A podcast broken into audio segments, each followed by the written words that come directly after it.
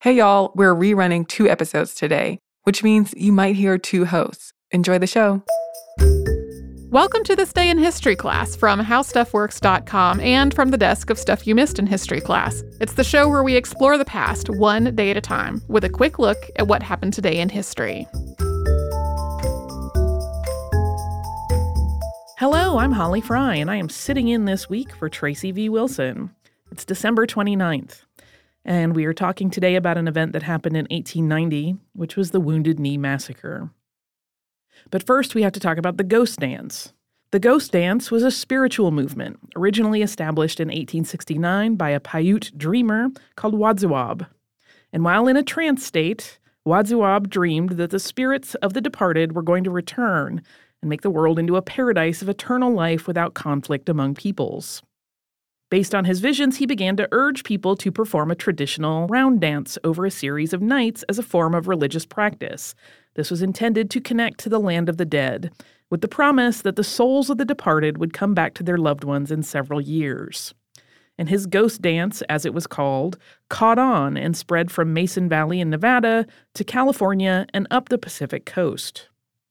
Wodziwob died in 1872, and the ghost dance movement, which was still in its infancy, faded out from practice. But that wasn't actually the end of the ghost dance. It was revived by Jack Wilson, who also went by Wovoka in the 1880s, after he had a vision during an eclipse. And he began to preach to the Paiute people that their deceased ancestors would return from the dead, and that white people would eventually be gone from the earth, and that peace, health, and prosperity would return to the Native American tribes. And to ensure that this cleansing and transition to a new world of prosperity happened, According to Wovoka, the ghost dance had to be performed for five nights in a row, and then those five nights of dancing repeated every six weeks. Now, at this point in history, relations between Native Americans and the U.S. government were not good. The U.S. had repeatedly broken treaty agreements, virtually every one they had signed with the Native Americans. And they also pushed Native Americans onto smaller and smaller parcels of land and reservations so that the land that they had lived on for, in many cases, years and years and years, could be seized. The ghost dance was an entirely pacifist movement, which forbade violence, but just the same, it terrified the U.S. government, which did not understand it. Over the course of 1890, there was increasing consternation on the part of the government and military that this embrace of traditional customs and the rejection of white culture would lead to trouble. From the white field agent perspective, they saw large numbers of Native Americans gathering, and they jumped to conclusions that they were doing something threatening. And by this point, the ghost dance had spread once again, and some of the Lakota Sioux had begun to practice it. There had also been an addition to the dance of so called ghost shirts decorated with red paint and other ornamentation, which they believed would protect them from bullets fired by the guns of white men. a large gathering of people traveled in December to see the Lakota leader Sitting Bull and practice the ghost dance together. Believing that the Native Americans were practicing a war dance as a prelude to an uprising, Indian Agency police moved in to arrest Sitting Bull on December 15th of 1890, and this led to a fight in which Sitting Bull was killed. Two weeks later, a group of ghost dancers, having fled Standing Rock Reservation where Sitting Bull had been killed, were captured and brought to a camp at Wounded Knee Creek with the Lakota Sioux chief Spotted Elk by the U.S. Army's 7th Cavalry. That was on December 28th. The camp was surrounded by the military with an armed perimeter. On the morning of the 29th, an Army colonel named James Forsyth demanded that the Lakota disarm. There is conflicting information as to how things unfurled from there. The Lakota may have begun their ghost dance, agitating the soldiers, but we don't know for certain. A young Lakota man named Black Coyote refused to disarm, according to accounts by white soldiers, but Lakota accounts of the incident indicate that Black Coyote was deaf and he simply did not understand the command to disarm. But as an attempt was made to forcibly take Black Coyote's rifle, the gun went off. And this catalyzed an intense short range firefight.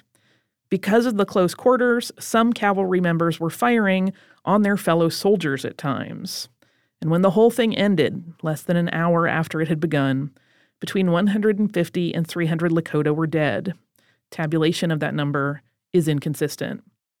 An estimated half of the Lakota who had been killed were women and children, and 31 U.S. cavalrymen were also killed. If you would like to hear more about this tragic incident, there is an episode in the Stuff You Missed in History class archive by previous hosts Sarah and Katie that was originally aired in 2009. I want to thank Chandler Mays and Casey Pegram for their always amazing work on the audio for this podcast.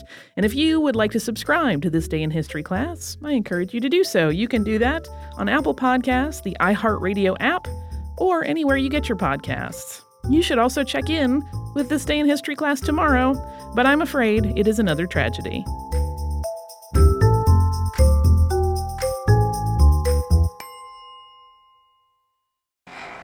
Hey everyone, I'm getting some much needed R&R in the comfort of my home. But just because I'm resting doesn't mean history stops. Let's get on with another episode.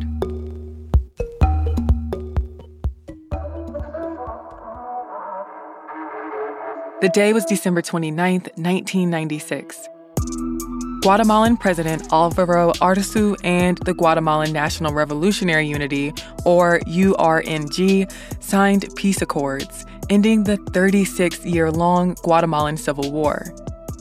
In 1954, the United States Central Intelligence Agency backed a coup to overthrow the democratically elected Guatemalan president, Jacobo Arbenz. Right wing Guatemalan Army Colonel Carlos Castillo Armas led the coup. American anti communist fear was at a high, and Arbenz was deemed a communist threat. He had legalized the Guatemalan Communist Party, and his land reform threatened major landowners, particularly the US based United Fruit Company.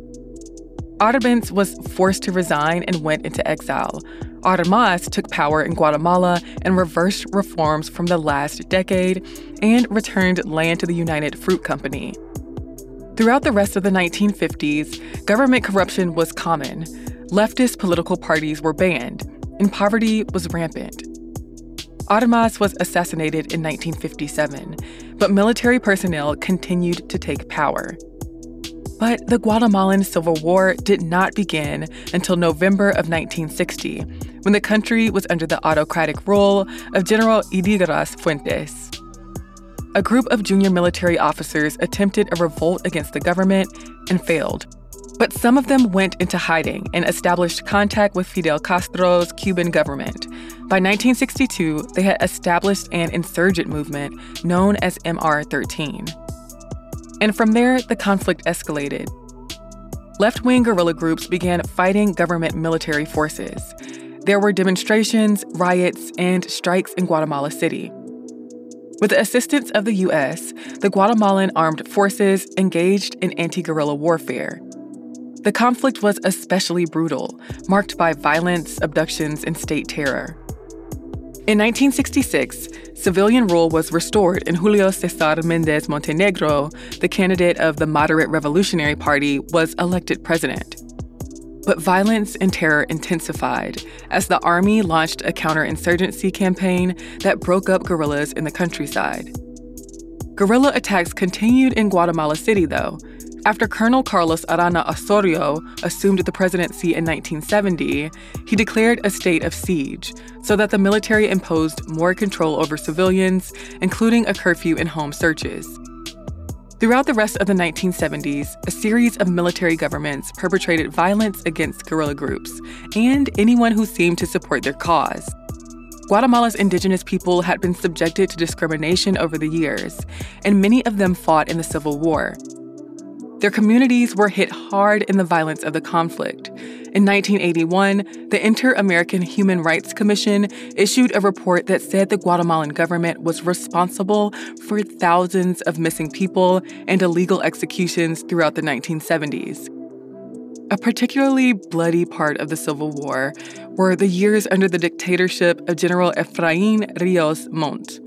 He resorted to using a scorched earth policy, and indigenous Mayans were murdered in mass. But the war he had pledged to end escalated, and in August of 1983, he was overthrown by General Oscar Humberto Mejia Victores. The new president promised a return to the democratic process. Two years later, a new constitution was approved, and presidential elections resulted in the victory of civilian President Marco Vinicio Cerezo Arevalo. Peace talks between the government and rebels of the Guatemalan Revolutionary National Unity began in 1994. But the Civil War raged on until 1996, when President Alvaro Arzu was elected. He finalized the peace negotiations, and on December 29th, he signed a peace agreement ending the Guatemalan Civil War. More than 200,000 people were killed over the course of the war. Most of the people who were killed were Mayan. The army was responsible for the majority of the human rights abuses committed. Rios Montt was convicted of genocide and crimes against humanity, but his conviction was later overturned.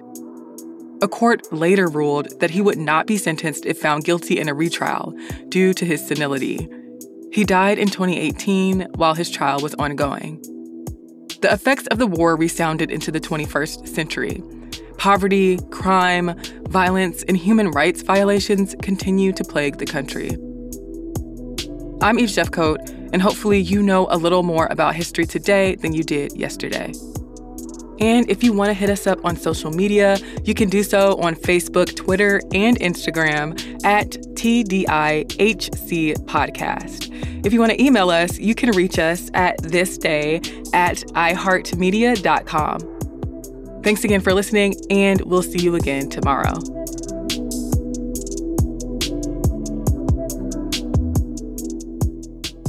For more podcasts from iHeartRadio, visit the iHeartRadio app, Apple Podcasts, or wherever you listen to your favorite shows.